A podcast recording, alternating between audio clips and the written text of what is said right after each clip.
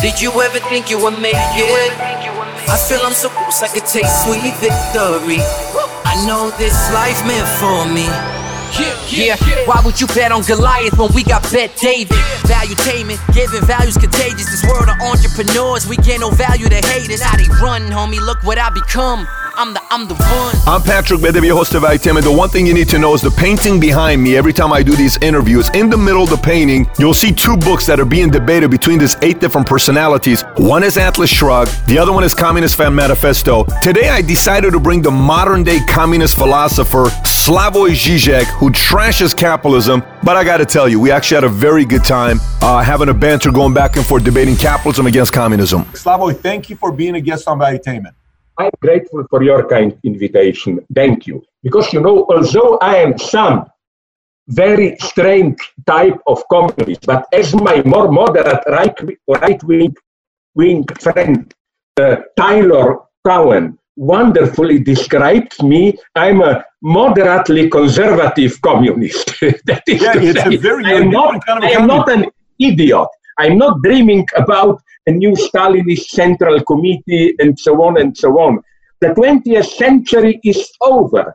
Did you notice what's the lesson of China and so on? If anything, communists who survived are mostly very efficient managers of today's capitalism. We live in a very weird time.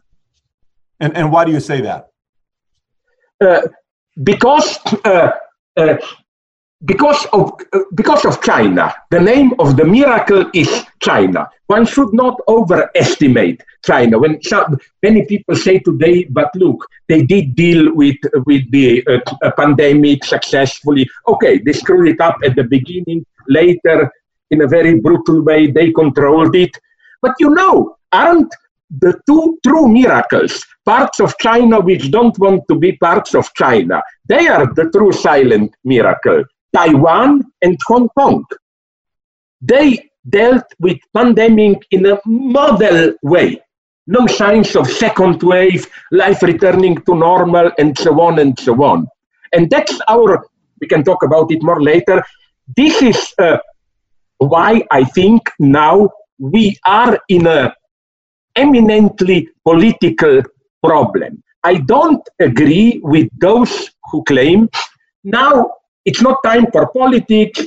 We are under threat, all of us, so let's just uh, trust the state to resolve this problem. No, we all know that things will not return to the old normal the way we remember it. And if I may jump, you should correct me a little bit. Isn't this the saddest thing for me? That's what makes me depressed at the everyday life. Many people have written about problems of mourning, melancholy, how to mourn all the dead, and so on and so on. But isn't there another mourning also at work? We are already beginning to mourn a way of life where you simply, you know, walk around, communicate, and so on and so on. It is becoming clear and I'm not celebrating this. That's what makes me very sad and depressed. That again, as now all know, things will not simply return to normality, that this will just uh, dissipate, disappear, pandemics as a bad dream. I think this is the beginning of a new period. Well, some form of distances, of social control, and so on and so on, will be necessary. So, you know what makes me infinitely sad? How to distract myself. Stupid movies that I'm watching, like or old TV series like Will and Grace, or the British TV series about that provincial autistic doctor Doc Martin, and so on and so on. It makes me sad to think that this is already a way of life which is at least for the time being, lost. You know, lost in the sense that, no, it's not lost. All the objects are there, restaurants are there, cars are there, public transport is there, but it doesn't function. It's a terrible situation, which is why I want to emphasize this. It's not only the health costs. How many people will die or suffer terribly? Because, you know, we should, wouldn't you agree, get rid of many illusions here. Even if you survive the COVID infection, it's not simply that, that you are reconstructed back at your health. There are some traces on your lungs, you get weaker and so on. But what about other things? Everybody knows this. I'm not saying anything original. First, all the other things that are neglected, all the other illnesses and so on, cancers and so on. Second thing, even your president, Trump, had to admit it. What happens with food production and distribution if too many people get infected? I mean, things have to fun- function, and that's my idea of. I use this word with all provocation and ironically. Why I use the word mostly to provoke communism. It simply means, and I'm not original here, governments de facto admit it, Bill Gates admitted it. The situation is too serious to leave the solution to the market. Here, public authorities should step in and simply prioritize certain things. First, health, healthcare should be not only universal but even global. All rational, not okay. I'm not a utopian, not global in the sense that we will have a, I don't know, a worldwide ministry of health, but in the sense of coordination. I mean, it's an illusion that we will have safe bubbles like now New Zealand and Australia, while uh, hundreds of thousands will die in another world. Uh, uh, virus is moving up and down, so healthcare, absolute uh, priority. Second priority, food distribution, how to not only produce it, how to give it to the people. Third thing, these basic elementaries of our daily life, which means electricity, water, sewage, trash disposal, and of course, let's not forget the smooth functioning of phone and especially digital space, internet. This should be absolutely prioritized. So I, So- I got a question. If you don't mind, I got a question. Let's please go interrupt back. me. Let's go Yes. back. Let's go back a little bit. Slavoj, Yes. when when did you buy into the philosophy of communism? How old were you? No, ha, ha, ha, ha. Now comes the surprise. I didn't.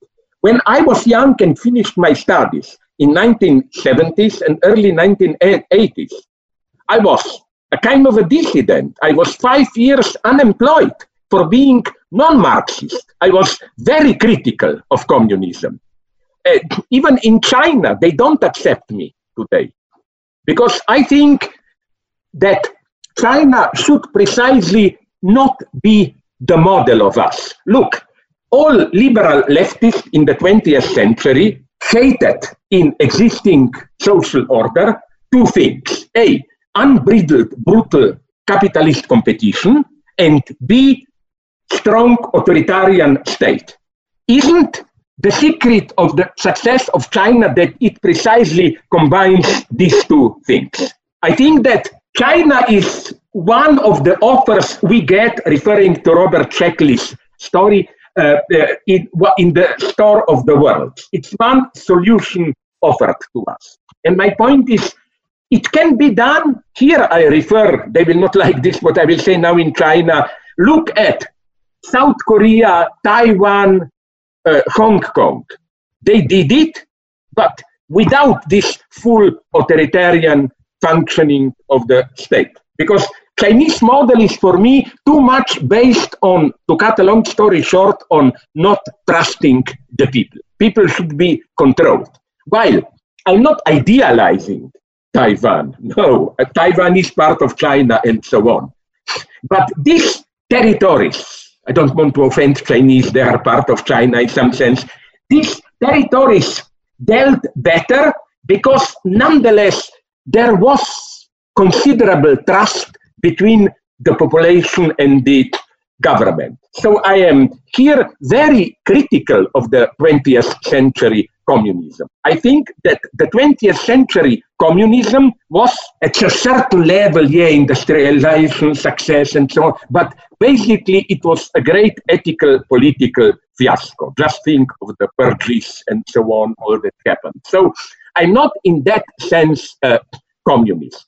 I'm only communist in the sense that I think that the problems that we are approaching now, ecological problems, and I think that uh, the ongoing epidemics of COVID is just the first in the series. There were other epidemics, there will be other epidemics, there will be other problems, and so on. I don't think that global capitalism, the way it is functioning today, can is strong enough in its mechanisms to enable us to cope with these problems. I think we need at three levels something stronger. First, at a local level, you know, which are wonderful moments that I observed. How, from different, I mentioned this in my book, in different parts of the world, like in Spain, I was told, in Madrid and Barcelona, people locally in blocks organized and try to identify who are the poor old people who live alone. No, it reminds me, but not in a brutal uh, uh, Cuban way, of what they call their committees of the revolution. You know, in every block, a group which controls the population. But here, it's not done in that way. It's simply done to take care of those who are otherwise. Neg- so we need local coordination. You know, which is most beautiful story here. I was told by a friend from Rio de Janeiro that gangs who are usually fighting in favelas there uh, concluded immediately truce and organized themselves to help the poor and destitute in the favelas and so on. Second thing, the state. Again, the state has to take it over, and they are doing it. Even Trump will be forced to evoke how it is called that act from the 50s Cold War that the president can direct industry what to produce and all that stuff. The state will have to intervene here. Now, I'm here very satisfied to give an ironic answer to people who tell me, oh, you are an old communist and you want to use this moment to propagate. No, sorry, but what Trump did with distributing trillions of dollars, okay, we can be very critical of how he did it how many of this money really went to the people, how much of this money went more to help uh, big companies and so on. But are we aware that this type of distribution of enormous amounts of money is no longer something that fits the capitalist model? The logic was simply millions of new unemployed could be starving. It's the duty of the state to enable them a minimally decent life. That's no longer capitalist logic. That's logic of some kind of a caretaker state responsibility to and so on and so on. So wouldn't you agree in this definition of communism, uh, which is again a provocative word, I know. The old Marx in one of his texts uh, says that in communism the formula, the principle of social life will be to everyone according to his needs, or her, of course, of their needs, from everyone according to his, her, their abilities. Isn't it this what we are, even people like Trump, Boris Johnson, what we are doing now? You don't ask yourself, are you a productive member of society? If by productive we mean profitable and so on, we simply know people should not starve. It has nothing to do with economic logic, it has to be done. And on the other hand, I think, and it should be done in a transparent, democratic way, but the state also, maybe, we don't know how things will develop, should have the right to maybe mobilize people for certain tasks. For example, again, harvesting. I've written about it. In France, Usually, now it's spring harvest. Usually they rely on hundreds of thousands of seasonal workers from Spain, Portugal, and so on. Borders are closed now, they cannot come. Even in England, which is certainly not a communist party, I read that they did something simple and efficient. You know, all those waiters, waitresses, flight attendants, and so on, they are employing them harvesting now. So when I say from everybody according to his abilities to everybody according to his needs, I don't mean it in the sense of Marx, oh, we will all have a comfortable life and pursue our creative job. No, it's more a modest wartime communism. We should mobilize our public authorities to enable some to everybody some health and some minimal decent life. It's very modest, but so people don't starve, they're taken care of, and on the other hand, public authorities have the right to demand in a very as much as limited as possible, of course, certain public services. Now, when people tell me this is utopia, no, people know very well. That's why even in England, when authorities ask for volunteers for public works, half a million people, young, healthy people, offered themselves. Because, you know, we are in a unique situation where it's in our egotist interest that these things should be done. That's the miracle. That, that's during the pandemic. It's a different situation for us to do this. But let me, let me ask you this. Uh, no, sorry, sorry, just to say, and then immediately I give you the word. Sorry.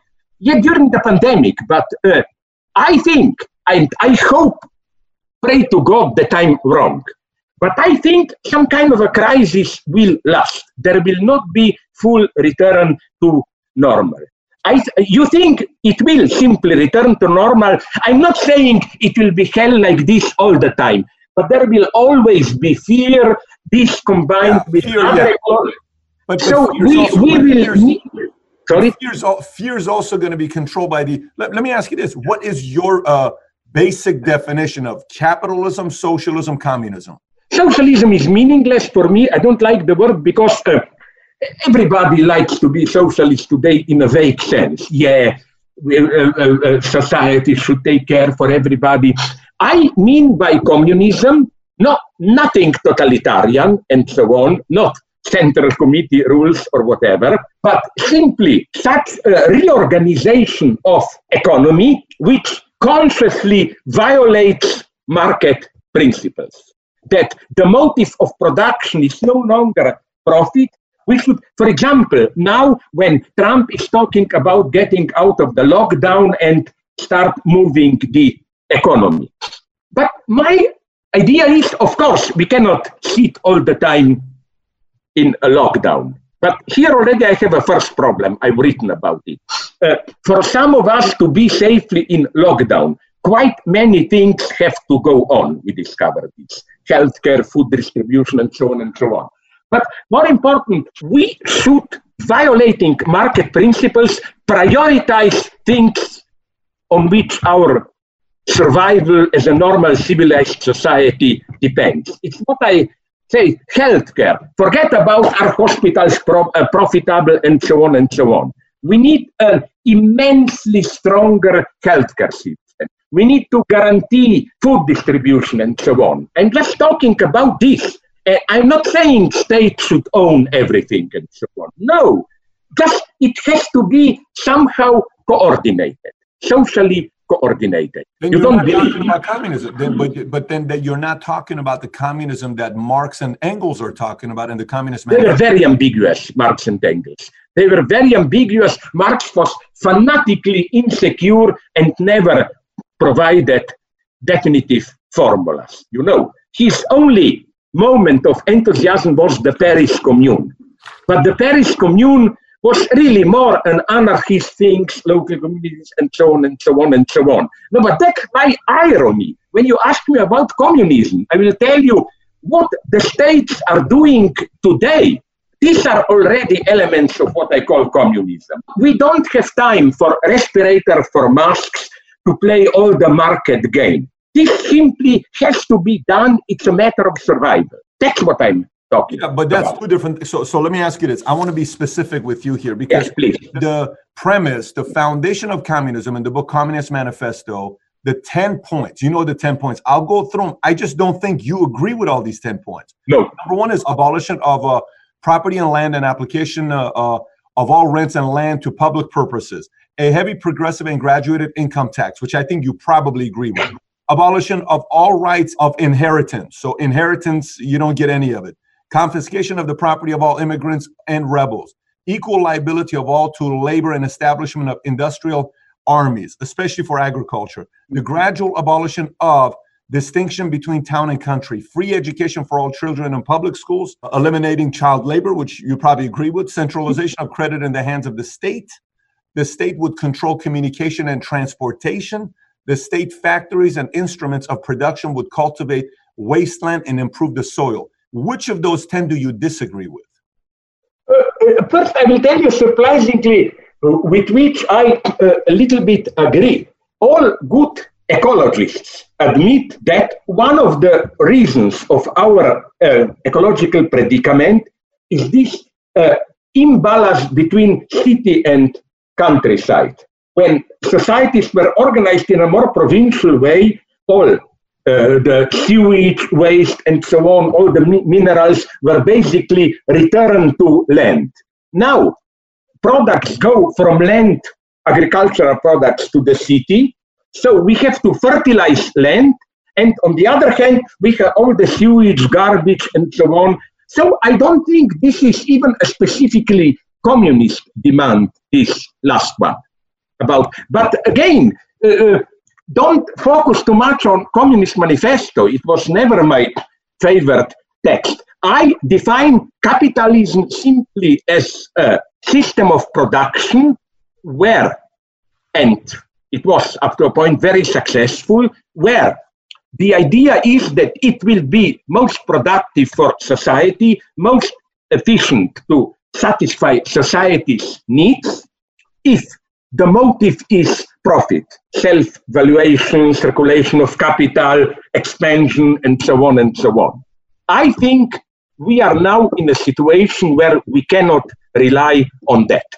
And I think it's not just a permanent, sorry, a, a, a short time crisis, like they say, but it was similar in World War II. Roosevelt has to order production of aircraft, tanks, whatever. I think this situation will last. And I think that's my secret hope. This does not mean, okay, we will all become China. It can be done in a more open, flexible way than the Chinese are doing. But I, I, I just don't hear you being a communist. You don't sound because uh, so I grew ah, up. You know where? Sorry. Behind me. Let me show you this painting behind me. Do you see this painting behind me? You know. Yeah, I, I, it's Einstein, it's Kennedy, I think. Then it's Lincoln. Then it's Martin Luther King on the other side. Yes. Then you have in the middle. They have two books. They have Communist Manifesto, and yeah. they have Atlas Shrugged, and they're debating these two philosophies, these two books. Okay, they're talking about forms of economy. Can I tell you something that will surprise our listeners? Please. Do you know that Ayn Rand is a very interesting author for me? I don't despise her. I published a text in, how do you call, Journal of Objectivism or some Rand Studies and so on. You know where she is right? When she says, and Soviet Union the history of Soviet Union confirms this, that there is this democratic aspect in money. You pay me, which means we are on equal level, that money means we don't need direct violence constraint in social relations. And she warns, Ayn Rand, she warns that if you abolish money, the danger is not that you will have like people imagine communism, you know, kind of a society of affluence, but that direct domination will, will return. There will be much more brutal power functioning and so on, because again, money will not decide, so immediate relations of domination, power will have to decide who gets what. And isn't this the lesson of Soviet Union? Okay, they didn't abolish money, but money didn't function in the standard way the result was a brutal return of social relations of domination. Not only this, even the social consequences, even the ecological consequences were much worse. With all the critique of capitalism, how because you care only for profit, you ignore ecological consequences. Well, if anything, in classical communism, ecological situation was much worse because you didn't have free control, free press, all the data were. I know this, I'm following it. That's the irony of today's China. At least till this crisis, it was like these friends were telling me. The really dangerous thing was not to be for more rule of law in the Western sense of freedom of capitalism. The two really dangerous things to do in China were A, draw attention to ecological problems, try to write something about the problems they have with that gigantic three gorges dam and the lakes there. That's the irony. Organizing workers. Some of my friends, Marxists there, got in contact with workers in some factories around Beijing and saw their poison, uh, illnesses, workers are dying, they were immediately arrested. What I mean is that, and it's immensely productive, this capitalist machinery. I claim we cannot afford it. I'm not saying we totally abolish it. I think we need, in the long term, some kind of socially controlled influence. Like, how will you decide today about producing respirators, healthcare, and so on and so on? You cannot leave it to the market. Would you consider yourself a communist today? Yes, but that's my irony. Communist in the sense in which I see elements of communism in what today governments are forced to do. You mentioned uh, from that list in Communist Manifesto, you mentioned nationalization of transport. Boris Johnson temporarily nationalized the British Railways. Things have to be done in this in this way. But this again, I return to my basic point. I think that from the standpoint of capitalist logic, giving people to people trillions and so on, is it doesn't work this money will never be returned and See, so on. Here's what I think about you, though. I don't think you're a communist because because I think you need to create a new philosophy called Zizekism, not communism. Because if if the founder of communism is Karl Marx in 18 whatever the timeline is, yeah, yeah, 1840. If he's the founder of it, and he pretty much believes the government controls and the people, you know, follow the rules of the government, and taxes is pretty much 100%.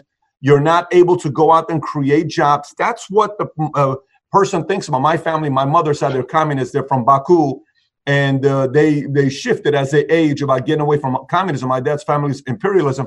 I just don't think you're a communist because, in the sense of communism, communism, the way it's ran when it comes down to taxes, control, like you talk about China in your book, and you uh, highlight China being a great success story. You said this; these are your words. Up to a point. Don't exaggerate. Don't yeah. exaggerate. I know, yeah. I know, but it's a success story. But at the same, it's time, a unique combination of authoritarian communism with brutal capitalism. Sure, but but is it fair to say that a true communistic nation requires force for it to work? You can't give choices to people. Because if you have choices, it cannot exist. It's got to be force and control for the philosophy of communism to exist. Wouldn't you agree? I doubt if you find this really in Marx. I'm not trying to save Marx. I'm not a naive guy. You know, many Marxist friends of mine try to define the moment when things went wrong.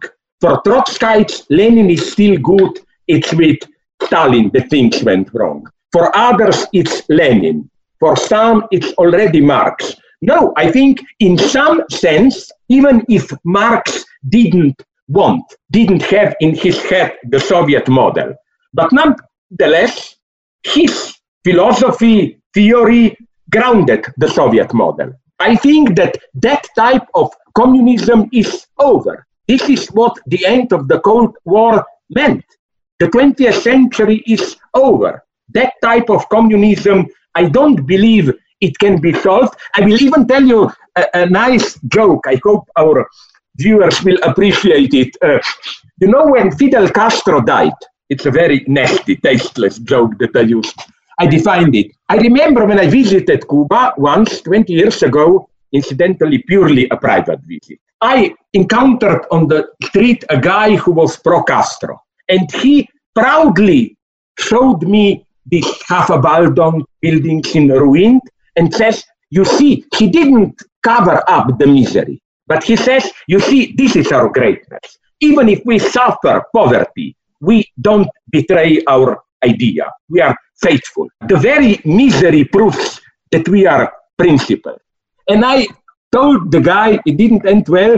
Ah, no wonder that your leader is called Fidel Castro. Fidelity to castration. You are castrated in total poverty, but you remain faithful to me. You are trying to sell your misery itself as a success. And even, I must say, you know who were for me good guys of even radical leftists in power, so that you will not suspect. From the very beginning, I had doubts about Hugo Chavez. Yes, Americans plotted against him, all that, blah, blah. It's all true. And this is a much more interesting story about uh, Venezuela. Chavez my definition of Chavez is he was Fidel Castro with too much money. Why it all fell apart after when there was no longer money. Why? I know because I knew people who were close to him. He desperately tried to invent an alternate model. Uh, state-run companies, giving companies to workers themselves to manage it, and it didn't work. They did not really succeed in inventing a new principle of social economic organization. You know, so my models, we know which was a success story. Here I beg to differ from predominant liberal version. I had good connections there. I knew Linera, Morales vice president. They were not doing such a bad, Linera and Morales. You know, economy was doing quite well and so on and so on. But they did it in a very careful way. They did not alienate brutally the capital. They knew how to play the game. Would you agree with me here? I despise radical leftists who are fascinated by this idea of, you know, oh, what an enthusiastic moment. One million people on some square. We were all crying together, you know, on Syntagma Square, Tahrir Square, whatever. No, I'm a strange communist. I'm the communist of a morning after. I say, okay, nice, you have this enthusiastic moment. What interests me is what happens the morning after when this enthusiasm is over and life returns to normal. How will ordinary people feel the change? And many leftists that I know are so fixated on this magic moment, you know. We were there, one million people was united. Tell you another story. I hope similar. Did you see the movie, or I hope our viewers did, V for Vendetta? Yes. You know what happens at the end of the movie? People win. They break the barrier, they take over the parliament. In one of my previous books, the introduction has the title V for Vendetta Part 2. And as I put it in my tasteless way, I would sell my mother into slavery to see V for Vendetta Part 2. Okay, people won. What do they do next? How do they reorganize life efficiently and so on? That's the challenge today. I'm here extremely you, pragmatic. You think people, uh, uh, free people would go towards communism more than they would go towards capitalism? It all depends. What do you mean by communism? Of course, not the with all the successes, let's say of. Can you can you define communism in one sentence? Can you do it in one sentence? Return to what I already said, where what moves production is not profitability, but in some sense, social power directly violating the laws of the market, strong influence on, on what should be produced, and so on and so on. It's more an emergency state. And I think we are forced to do this. My point is, we are doing this today. Don't you see? This is what I'm afraid. Go to the United States or even in Europe now this opening up of the lockdown, even if there will be more people who die and so on and so on. I wish all the best to the American people, but I doubt if, if it will work. I think that stronger state control is needed, stronger global cooperation is needed. I think that we need a new globalization. You just, Not, said, you just said you like the end of V for Vendetta, where they, people are free. no, I don't like them. It's a fake. I would like part two. What happens then, next day? Okay, people are. Are, Are you saying are you saying free people will break things more than a controlled government will break things? It can also be a catastrophe. It's a great, great problem which is not resolved. Don't you? Again, I ask you, can you even imagine V for Vendetta Part 2? What will they do? Okay, some well, kind we're of living it. Well, we're living it though. I mean, there's many examples of it all over the world. We we are a byproduct of V for Vendetta Part Two, Three, Four, Five, Six, Seven, Eight, Nine, Ten. Meaning, uh, this isn't a first time where uh, people have won and they've just said, "Look, leave me alone. Let me build my life. If I want to be a millionaire, let me be. If I want to be broke and just live a small life and go fishing every day, and I just want to make enough money to buy food, let me do it. If I want to be a Christian, leave me alone. If I, I want don't, to be have, I don't have any problems with this. I don't have any problems with this. communism is about force. Communism is a lot about force. What communism of the 20th century, I I agree. But but don't you think that again? Now you are too abstract for me. Let's return to today's situation. Just please try to imagine not a way out in the sense that the virus disappears, but a way out in the sense of some new way of life where we will somehow manage to have a decent life, daily life. I'm not talking about big models. Can you imagine it without, again, some kind of social control, not total control. I'm not saying state should determine what clothes you wear, what toothpaste, and so on and so on. I'm saying these basics, healthcare. Here, it's much even worse than Bernie Sanders predicted. Now, it's clear that we don't need only uh, uh, universal healthcare within state. We need some kind of not centralized, but globally coordinated health care if you have millions infected in Africa, Europe will not be safe, and so on and so on. So, healthcare, food distribution, and so on. Market can survive, especially for these small uh, uh, daily things and so on. I don't have any problems with this. Somehow it should be socially regulated.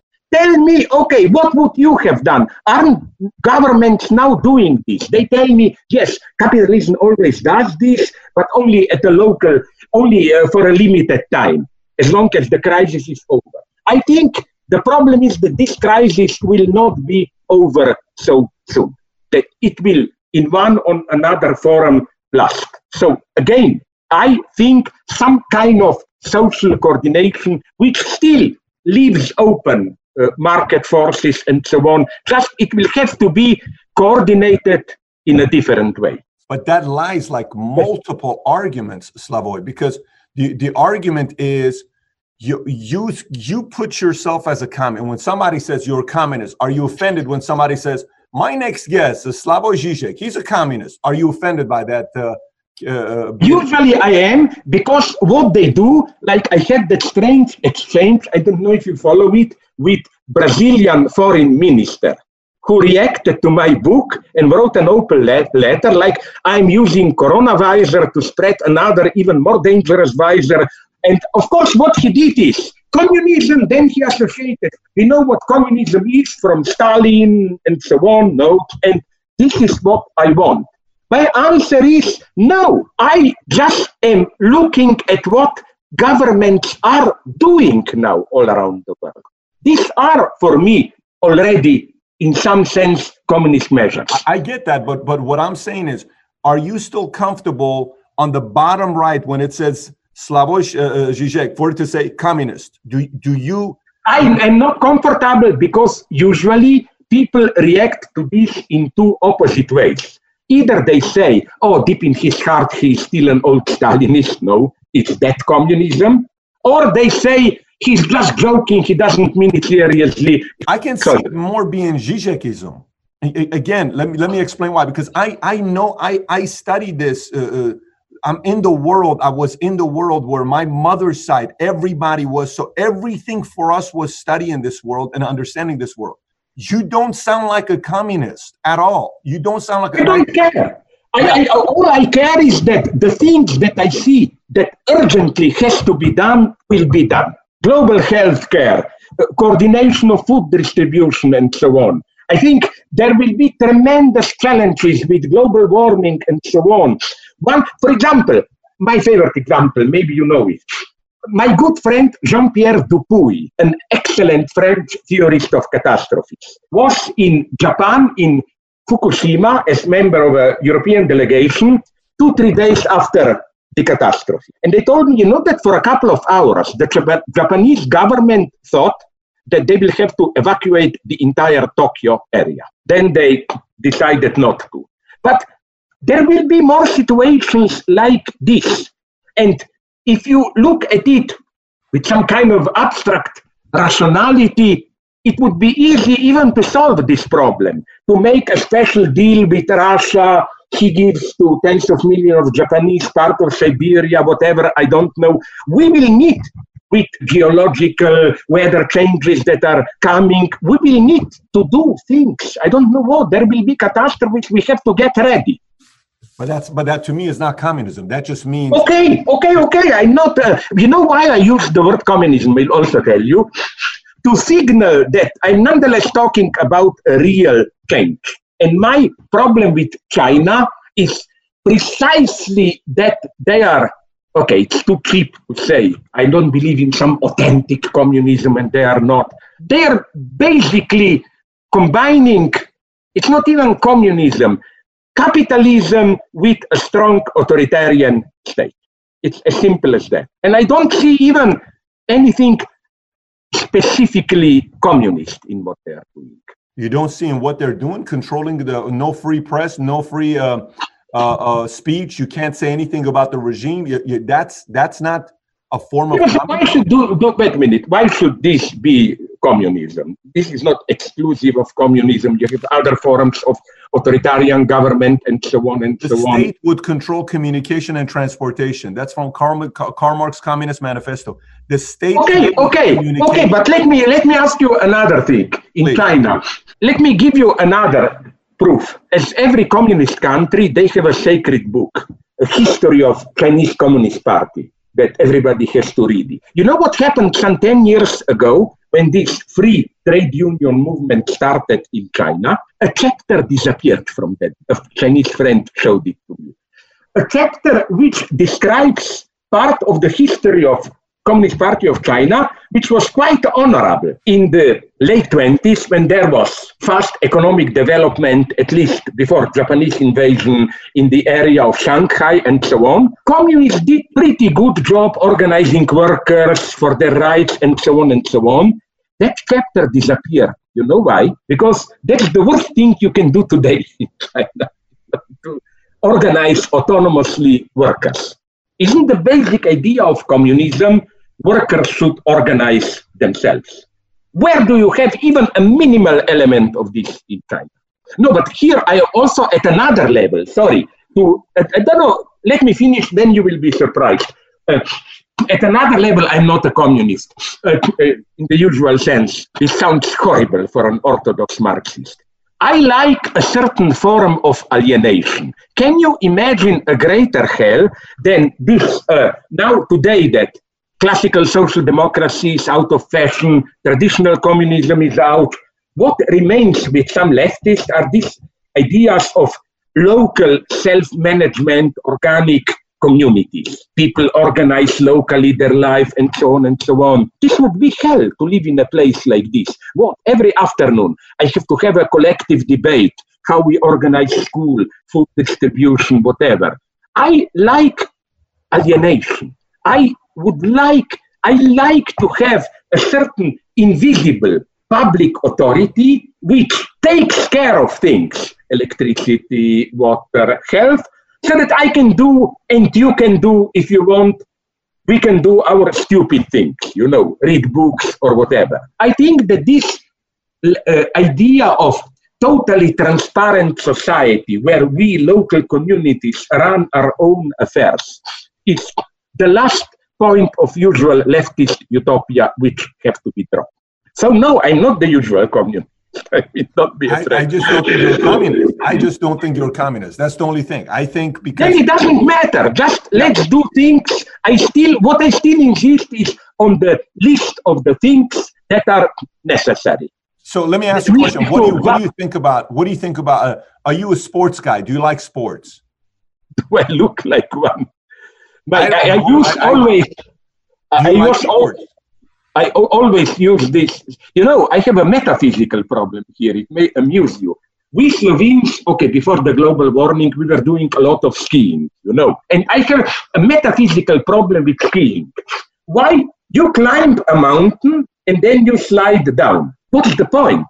Stay down and read a good book. You For example, soccer, European football. No? Yeah. I know I'm missing something, but I'm not interested in it. Look, what, why should I care if one vulgar idiot kicks a ball better than another one? It doesn't fascinate me. I'm very conservative. I like classical music. I like classical literature. Even in art, I like classical Hollywood. You know who are me, the great guys? Ernst Lubitsch, for example. With friends, we wrote a book on Ernst Lubitsch. Did you see To Be or Not to Be? Isn't this one of the greatest movies? Can you think ideal? Ernst Lubitsch, uh, uh, Alfred Hitchcock. We did books on him and so on and so on. I think I was always defending Hollywood. You know, I hate those leftists Hollywood personalized and then please spare me. There are so many well-meant movies from third world which are very progressive and so on, but simply boring. Hollywood knows its job. It's a miracle. I wonder just how will Hollywood reinvent itself now? Don't you think there is a problem here? There's going to be a problem. They're going to have a challenge. Yeah. I mean, what know, will they do? How will fiction? How will fiction be reinvented? Well, like, the challenge they're facing is a beautiful thing called competition. That's a beautiful thing. Did you watch Ricky Gervais's message at was it ESPYS or Oscars? Which one was it? When uh, did you watch him give the Ricky Gervais, the comedian, gave the talk at Golden Globes that went viral and got? No, no, but I know him. I know him. Yes, I. So I'll, I'll send you the link afterwards for you to watch. One of the things he talked about, the reason why Hollywood is not happy right now, is because there is competition, and competition is Netflix. Now, uh, Hollywood used to be able to control that you could only, there was only one way to get on TV and the big screen. There's so many ways today they don't like that. That is something communism doesn't like. Communism doesn't like competition. No, I can't. This is part of my notion of communism, my God. Netflix, it's a very ambiguous thing. I'm not opposed to Netflix. I didn't like especially the movie, how was it called, with Robert De Niro, about Irishman. the murder of Irishman. Jimmy Hoffa. Irishman, yes. Did you notice something very strange about that movie? The costs were immense, 200 millions, even more. There was no box office receipt or whatever. They did it in a very strange way, which in some sense no longer follows the commercial rules and so on. That's the For point. Me, that's competition. That's that's the, they're going a different direction. Yeah, but it's not a commercial profit competition. In my communism, there is all the place for this type of competition.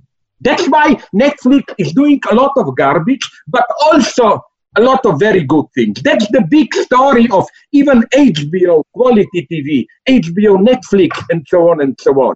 I think, I hope that Disney will lose and these guys, Netflix and HBO, will win. So now, you, so it, you sound more socialist now. Now you're officially a socialist. You're not a communist. Okay, I don't care what you call it. I'm not a dogmatic here. I mean, I criticize Marx very much when it's needed and so on.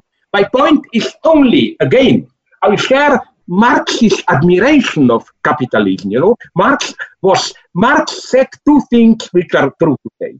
Yes, we have to move over from capitalism that we know it, but only through capitalism. There is freedom only if you pass through capitalism. Marx was always opposed to all returns to some ancient, more organic community authority, and so on and so on. And this is why Marx's relationship to capitalism is deeply a love hate relationship. He was fascinated by it.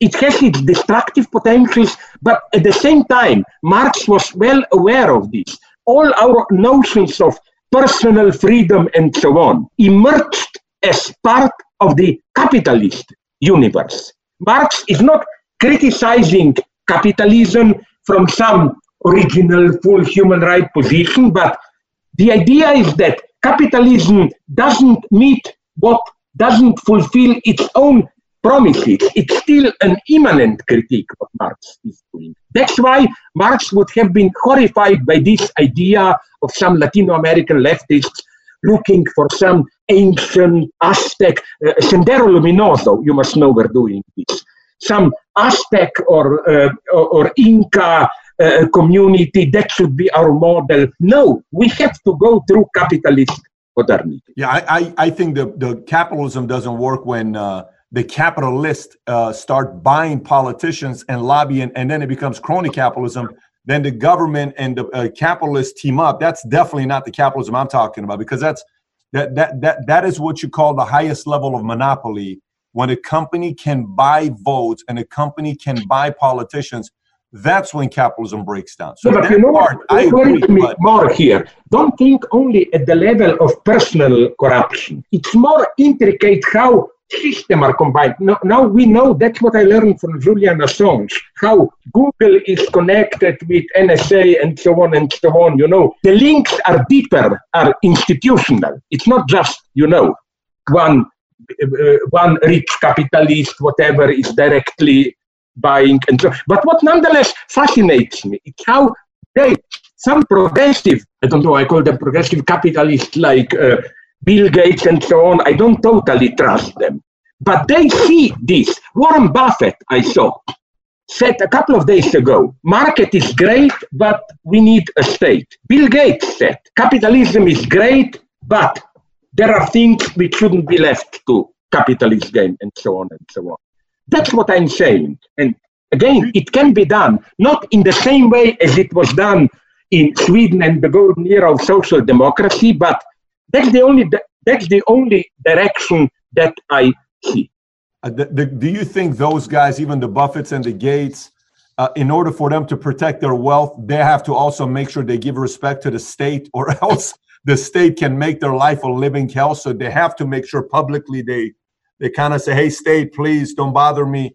I, I do think that's a very power play that they're yeah, making as well. They're course, smart people. Of course, but still, about that. But still, I don't care what dirty private motives they have, but their message is important, which is again, market cannot do all the job in critical moments, which now are not just a year or two, for decades, state, or maybe we will have to, I don't know, invent some other forms of social coordination, will have to play a much stronger One of the things that I was, uh, uh, my kids were offended by your book. I want to tell you was very offensive. A, a part of your book. I Which had my, one? my, one. my eight-year-old, my six-year-old. I read them a part of the book. They were furious with you. I think it's very. Which one? Which one? I'm going to read it to you. It's very offensive. They were upset, and they said, "Dad, please uh, bring this up to them." There's a part in your book where you say. Amusement, amusement parks are turning into ghost towns. Perfect I cannot imagine a more boring and stupid place than Disneyland. What do you have against Disneyland? Ah, here I have a precise answer. I was not bluffing. I love good amusement parks, but I was 10 years ago for a week Orlando, Florida. It was boring. Everything was totally predictable. No, I was specific against Disneyland. Were you in Orlando? Okay. Many times. Yeah. Universal Studio was much more, not much better, but was much more interesting for me and so on. I'm with you. I'm more Universal Studio yeah. than Disneyland. Yeah, I will put it like this. Now I will play your game. In Disneyland, there is simply not enough competition. You have there free TV in your room, and you get just stupid, uh, uh, not even the best. The best Disney cartoons we know are from the 30s and 40s, the early Donald Duck mm-hmm. and so on. You don't get that. All is repetitive and so on, so obviously artificial and so on and so on. So this is not against amusement parks. It's just Disneyland is, I don't get it. Why? Even, you know, did you visit uh, Euro, the one near Paris? No. How is it called? Euro. There is a Disneyland in the suburbs of Paris. Oh, yes, but I haven't been to it. Yes. That one is a little bit better. So now, no, no, no. Have a personal issue with Mickey Mouse? Like, is there a, a personal uh, vendetta or challenge you have with them, or no? Okay, as all intellectual friends of mine, I of course prefer uh, prefer Donald Duck because he's nervous, hysterical, like me, and so on. You know. But no, again, it's what you mentioned: this monopolization, which makes it boring. You know, something doesn't fit. And maybe there must be, an, I don't know, other types of, of, but that's that one. So tell your son, don't go to Disneyland, my God, go to go to Universal, go to other parks and so on. So here's know? what you need to know about us. By the way, Disneyland wasn't made for me and you. Just so you know, Disneyland's made for you know five year old. We're not the market of Disneyland. Uh, myself, my kids we like to go to Universal Studios twice a year. We're not a Disneyland family. We're yeah, yeah. I was giving you a hard time. We're yeah. Universal Studios family because you can imagine stuff. It's creative. You know, your brain. yeah, yeah, yeah. And I love that. My kids kind of like, oh my gosh, did you see that? That's crazy. So I can. You know what? You seem like the right kind of a person to go to Universal Studios with. I bet somebody's got to follow you with a camera and go to Universal Studios just to but see. But you know, a tragedy happened there precisely when I was there ten years ago Till that point, there was a Hitchcock pavilion where you could look from the rear window and see the whole garden was recreated. They abolished it for, for some stupid Pirates of the Caribbean. I don't know which one. This was a tragedy for me. You know, have you been to the one in LA? Have you been to the Sorry? one in LA or no? Universal Studios. Also, I was no Universal. I was on, only with my older son 20 years ago in Disneyland, uh, LA. I highly recommend, I highly, when the dust settles, I highly recommend figuring out a way to go there because it's an incredible experience right now. They've done a phenomenal job to it on how it's at. But uh, Slavoj, we're at the end. The last part of the interview, I like to do a speed round. I give you a name or a topic. You give me one word that comes to your mind. I give yeah, you a name. One word that comes okay, okay. Okay. Michael Sorkin he was a personal friend, so I'm sad. And I loved his uh, good friend, so I'm too traumatized to do it. He was a wonderful, eccentric guy. I loved him. Uh, Karl Marx. Uh, ambiguous. If you ask me at a gunpoint, is Marx my favorite philosopher? I say no, Hegel. I think we should return from Marx to Hegel because Marx still hoped there will be a big event revolution. Hegel's perspective is different. Revolution happened, with French terror and so on. And so Hegel is always interested in how even the best ideas, emancipatory and so on, can turn wrong. I think Hegel would have been fascinated by how something which was not so bad, I still insist, Bolshevik, popular uprising revolution, what did we get? Stalinism. And I don't buy these naive stories because Lenin died too early, you know, this Trotsky dream if Lenin were to survive two years more and made a pact with Trotsky, there would be no Stalinism. Well, maybe, but there is a certain necessity in Stalinism. And we have critical. So this is typical Hegelian theory. Hegel is the greatest pessimist that you can imagine. You bring a wonderful idea, Hegel's reaction is always, yes, and I will show you why it has to go wrong. So, so did you ever study the philosophy of cynicism? Like, uh, you know, the, the idea, you know, it's very similar to pessimism. Pessimist. Yeah, but but with cynicism, the reason I'm skeptical towards cynicism is because of my socialist past, communist, whatever you call it. No, cynicism was nothing subversive. This was part of how the Communist Party elite perceived itself. They didn't really believe it. Privately, they mocked their own ideas and so on and so on communist regime was maybe in Stalinism you still had some fanatics, but for example, the last two decades of Soviet Union, Brezhnev and so on, it was a pure reign of cynicism. And even today, you know my joke, you must have heard it, which I all the time repeat. This is the greatest cynical joke. Anecdote, I'm sorry, even some of uh, li- viewers, listeners now know it. A joke about uh, uh, Niels Bohr, who at the entrance of his uh, uh, uh, dacha wooden house in the suburb of Copenhagen had a horseshoe. You know, in Europe, this is a superstitious item. If you have a horseshoe over the entrance, evil spirits will not enter the house. And a friend tells him, But you are a scientist, you don't believe in this. Why do you have this debt? You know what Niels Bohr answers? I don't believe it, but I was told that even if you don't believe it, it works. That's why I have it. This is cynicism cynicism, there is nothing subversive in cynicism. We live in cynical era. Next, Ayn Rand, one word. Interesting, ambiguous, every leftist should read her. And I still think that uh, there is a moment which is authentic. Who is the Gary Cooper guy? I refer to the movie in Fountainhead, uh, Howard Roark or who? The architect. Yes. You remember that at the end, when he gives his speech, Ayn Rand has a wonderful description where he says, even if they hated them, but for a brief moment, they all felt free. I would like to live in Howard Roark communism, in communism where there is a space for such fully autonomous individuals. So I'm, I don't think, I don't think Ayn Rand should be simply dismissed as crazy, nuts, right-wing, proto-fascist, and so on and so on. She is a much more ambiguous, interesting person. Trump. Did you see? Did you incidentally read? And to all my viewers, his I think first English novel, We the Living. No. It's it's a novel which takes place in Soviet Union in early 20s, where you know who turns its a uh, beautiful lady torn between an old corrupted nobleman who is a little bit terrorized by communists and a KGB guy who also studies together with her.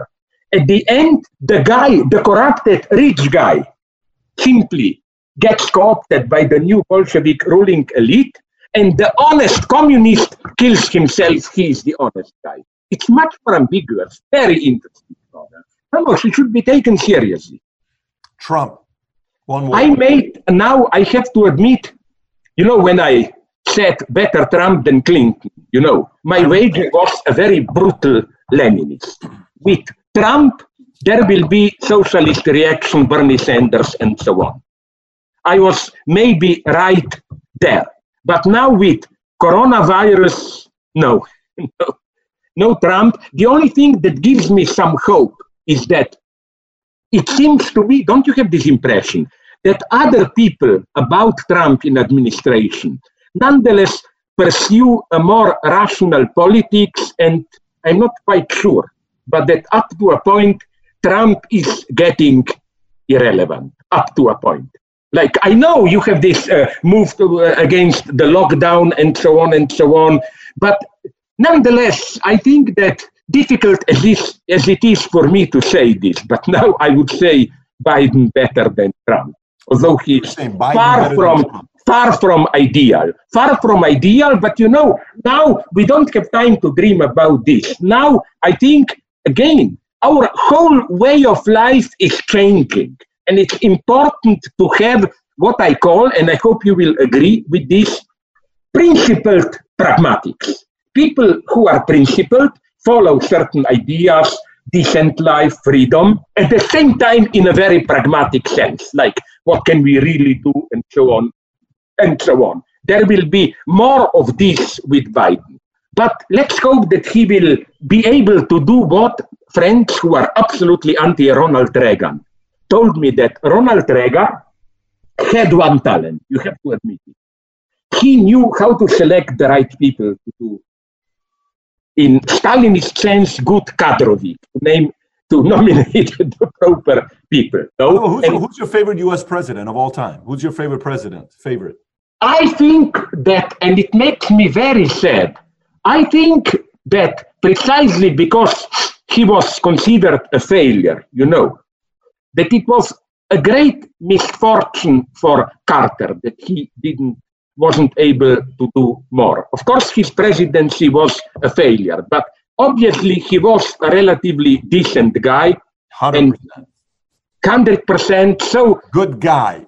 Good, good, good guy. Good man, okay, good you can be now utter cynic and say that the, what this story proves is that we don't need good guys. Yes. Tower. Yes. I think don't underestimate him. All those Helsinki agreements and all that stuff. I think that Carter did quite a lot in the long term to undermine Soviet communism. You know, don't underestimate him there. Sometimes soft anti-communism, you know, you conclude agreements, but they undermine. Don't, don't. He was not too soft. Carter is a complex guy. Others, ah, another surprise. I'm not so much opposed to Richard Nixon. I think he uh, uh, some leftists told me if you measure left, socialist left with how many, uh, I don't know, uh, uh, uh, for the unemployed, students, healthcare, and so on, you know that under Nixon, this healthcare, social this was the high point. Then already Carter, because of economic crisis, had to reduce them and so on. So, and then he concluded peace with China and so on and so on. I think Nixon, I never believed that uh, Watergate story, you know, two honest journalists can overthrow the most powerful person in the world, you know. No, Nixon is again a much more ambiguous guy. I mean, I'm not saying he's a sympathetic guy. No, no, no, I get it. Believe me, the, the two people you chose were two people I thought you would have chosen. I, I thought really, chose, yeah, I thought you would. Ah, then, chosen. if I may put it like this, but don't take it personally, you are not complete idiot. Then, but let me tell you something. No, in my view, there are only two types of people: complete idiots and not complete idiots. Got it. This is the most you can get. And yeah. I'll take that as a compliment. I'm not a yeah, complete please. Yes. Thank you. All right, how about Jesus Christ? My God, crazy. I, I, I, I, I wrote uh, uh, three books celebrating what I call my atheist Christianity. You know what happens on the cross? I've written uh, uh, books which even found some echo I learned in Vatican. What dies on the cross is not God's representative, it's God Himself. You know, crucial moment of Christianity this is that Eli Eli Lama Sabachthani. Father, why have you forsaken me? At that point, as my favorite Catholic theologist Gilbert Keith Chesterton wrote, at that point, God Himself, Christ on the cross, doesn't believe, becomes a non believer. So, the way I read it is you have Father, you have Son. And what comes then? Holy Spirit, which is Communist Party, which is the group, egalitarian group of believers. That's the message of Christianity. As the great conservative French Catholic writer Paul Claudel wrote, the secret message of Christianity is not we are helpless without God, but that God is helpless without us. It all depends on us. The, the, the, the message of Christianity is I give you, I die, and I give you the space of freedom. It's the greatest ethical revolution. I'm an atheist Christian. Uh, Gorbachev. Okay, positive role and so on. But still, something disturbs me like, did he, how could he have been so naive? Did he really believe that that type of reform perestroika would work? The system was too clumsy. You couldn't do this with Soviet system. That's the deepest message if you read Soviet history. That, uh, you know, people usually say everything was planned there, you didn't have any freedom. No, Everything was planned at control at a superficial level. One level beneath, it was extremely chaotic, nothing functioned. And that's one reason for open democratic societies, that they are usually very well organized, you know. Communism, the problem with communism was not too much party control, was that this control was a fake. At a local level, there was corruption, you had to break the rules. And what I don't see cannot understand. Once I almost met him when he no longer was president. I even planned to ask him, Gorbachev is, did he really believe it that he will do this perestroika, open system a little bit, and so on and so on? It was to all of us so obvious that it didn't work, that it couldn't work. Interesting. Okay, uh, Lenin and Stalin, one word for each. What I appreciate in Lenin he was very ruthless and so on. I admit all that. But his, again, immense pragmatism, how quickly he totally changed his position. He was an opportunist in a good sense, you know. This has to be done, uh, he did it, and so on and so on. But it is clear that at the end, in the last uh, uh, two years of his life, if you read his last messages dictated, he was lived a terrifying life. He saw that the game is lost, you know. And, you know, his last attempt to overthrow Stalin and so on and so on. Concerning Stalin, yes, a nightmare, catastrophe, whatever you want. But don't dismiss him as an idiot. Oh, I don't it. think anybody does. Yeah. Yeah, yeah. He he said, uh, uh, for example, you know, he knew how to play the game. You know, which was the crucial year in Soviet history, 23, when Lenin was ill, out, and it was the struggle Trotsky-Stalin. And Trotsky approached it in an arrogant way, writing books about literature and so on, trusting his fame. And you know what Stalin did in 23? He nominated over 100,000 cadre, people at minor position here and there. And Trotsky even didn't know it, but noticed, but the game was lost at the end of 23. The entire party apparatus was controlled by Stalin. If I may conclude another metaphor that I always use from comics. You know that wonderful moment in Tom and Jerry where a cat walks above the precipice, nothing beneath its legs, and only when it looks down and notices there is nothing, it falls down, you know. Mm-hmm. That was Trotsky's position in 24, 25. He thought he didn't notice that he is already walking on empty empty air that at any moment he will he will fall down. I don't think trotskyism was a serious alternative. Maybe what could have provide what could provide a more a little bit softer version would have been a pact between nikolai bukharin who was more pro-market bolshevik and Rykov, who was the prime minister. They were both, of course, then liquidated by Stalin. No, if that faction were to win, I'm not saying it would be a flourishing democracy in our sense, but maybe something different. Maybe. I'm very skeptical. Adam Smith. I know it's popular to redeem him today that he's not today's capitalism, another vision, and so on and so on. And I think, yes, there is much more to be found there in Adam Smith. And uh, what people also often forget is that Adam Smith is part of that Scottish ethical thought and so on. He's not just an economist, he's also a theorist of ethics and so on and so on. I don't think that any return to him is productive today, in the sense of that we should counter today's vulgar too brutal, monopolizing capitalism with a return to, to Adam Smith. I don't, I don't believe that. Hitler.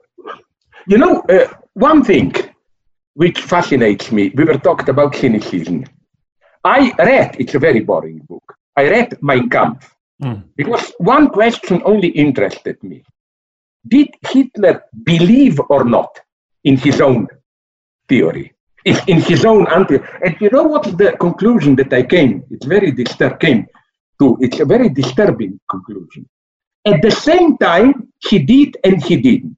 Obviously, he was cheating. He even says directly, repeat a lie often enough, blah, blah, blah, blah. But then you can see how he gets caught into his own lie and starts to believe it. It's a very interesting formula of how you can know that you are cheating, but nonetheless believe it. So this is what fascinates me. Otherwise, I think that the really evil guy for me, if you ask me, and you probably know him, you read about him, is Albert Speer, the good guy who apologized. But you know that he is personally responsible for the war dragging so long. One very good decision by Hitler was, was it early 43 or even a little earlier, when he named Albert Speer armament minister. And the production went out, skyrocketed. Germany hold even it produced even more arms till the fall, fall of 44. Without Albert Speer, the war would have ended definitely summer 44 the latest. He is the truly evil guy. Evil guy in the sense of millions of people would have uh, uh, died less, would, would not have died without Albert Speer. Two more left. Uh, uh, I'll give you the first one and then the last one. Nietzsche. I'm not so fascinated by Nietzsche. I know it's very fashionable to be for him and so on. I, th- I think that uh, even at the level of style, did you read Zarathustra and so on? No. It's something so rhetorically bombastic, pathetic, and so on. And also because in opera, I love Richard Wagner and Nietzsche turned ferociously against Wagner. No, so no, Nietzsche although I know there are many of my friends who try to do another reading of Nietzsche, but I simply don't relate relate to Nietzsche. And the last one, Putin. I can see that's the true tragedy of how Yeltsin laid the foundation for Putin. The true catastrophe were the 90s, I think. Total economic fiasco, chaos, corruption, and so on and so on. But uh, in the long term, I wonder how Putin will survive his predicament now. You know what is the problem? I don't, okay, they have oil industry, natural resources, and they have armament industry. And that's basically all they have. They are not as, as genuinely successful as China economically. So I think that I can well imagine, I cannot imagine China doing better without Deng Xiaoping. He was a genius in some sense. But I can imagine Russia doing better without Putin. You think so? Yeah. Yeah. Based on Simply. what premise? Based, based on what premise? I'm not saying some naive liberal democracy and so on, but a more intelligent Chinese style capitalism controlled by state. You're a big China fan. It's interesting. Maybe we can talk. No, I'm not. I'm horrified. You know, if, if for no other reasons, for my personal uh, uh, interest. They okay, they translate my books, some of them, then they were half prohibited, now they're tolerated. But basically, uh, all the philosophers I met there are basically, most of them, are very cynical. There is no authentic, uh, authentic humanist thought, social sciences, and so on. They are very cynical and so on. It's, uh, they have good movies, good writers, and so on but not good uh, social theory and so on. No, no, no. What do you think? You think that that Russia couldn't have done better without Putin? I, I think uh, for that culture and that community, for him to be able to manage it the way he has, to still keep a form of the capitalism because he's open to market, businesses are doing yeah, good, yeah. people are making money, but he is still kept the loyalty of the communist, I think that's a very complex thing to do. And I think he's in the loyalty of the big capital, yeah. Yeah, because because it's very hard to both gain the vote of the capitalists and the communists. That's that's that's like that's like being a pastor of a Christian church and going on, you know, to a Muslim. It's it's very and he's been able to kind of do that because it's total polar opposite philosophies. That's the part but, I. Yeah, but the pro, again, the problem is that the way he did it is that I spoke with some people who were close to Putin, and then they were disappointed. They say he relies too much on how is it now called the new KGB control. In, in this KGB control is very non-productive. Even his own uh, tycoons, billionaires, they don't trust him. You still have this tendency. Okay, now it's different. Till recently, move as much money as possible outside. Well, I, I don't think, and, and I'm curious to know what you say about this. I don't think any billionaire is going to trust the president of any country they're part of because, you know, at that level, you can't fully trust a person with that kind of authority and power. Uh, you know, and, especially when you have some people on the back end that they, what you talk about in Russia, KGB and FSB and some other people, I, I mean, who do you trust? Do you trust anybody 100%? Do you trust any political leaders 100%? Of course not, but with Putin, it's a very rough game. You know what happened to all those billionaires who fell out of favor with him and so on and so oh, on. Oh, yeah, I, I, know that. Yeah, but, but that's why I, I said. but why I'm not talking, talking as a moralist now. I'm only talking as a, again, in very pragmatic terms. I think that nonetheless, economy could have been managed in a more efficient way what my Russian friends are telling me. You know, forget about Moscow, Petersburg, these big cities. Go to the Russian province, to these small anonymous cities of 100,000 people, and there you see it's still the old inertia and so on and so on. Slavoj, I've had such a good time talking to you here today. And uh, I think we started off with you being a communist. We went to mm-hmm. socialist. I think by the next time you're going to be a capitalist. I mean, this is a very good progress we're making together uh, uh, as we're as we're going with these conversations. But Final Okay. words. I'm going to give you the final words. What are your final words before we wrap up this uh, interview? this that again very pathetic one simple that our life are changing. The challenges are immense. And that's why it's important to be aware that it's not just a crisis that will fall that our future is decided now. Now we are choosing a new world de facto if we want it or not. Now it's decided. Will it be trump style of capitalism where doesn't matter if tens of thousands die will it be uh, a new version of china totally controlled? Let's hope that there will be other options but it's not just a crisis and then things will turn. Again a new world is being created now so be careful. And i will repeat you trust no one I think we finish it on that. And uh, with that being said, Slavoj, again, thank you so much for your time uh, for being a guest. and then if you want we do another so that we fill in the gaps no I look forward to it. I look forward to it. I think that's a good idea. Your guys will inform, we will propose some dates and we do it, no? That sounds good to me. Thanks everybody for listening. And by the way, if you haven't already subscribed to Value Valuetainment on iTunes, please do so. Give us a five star, write a review if you haven't already. And if you have any questions for me that you may have, you can always find me on Snapchat, Instagram, Facebook, or YouTube. YouTube, just search my name, Patrick Bet David, and I actually do respond back when you snap me or send me a message on Instagram. With that being said, have a great day today. Take care, everybody. Bye bye.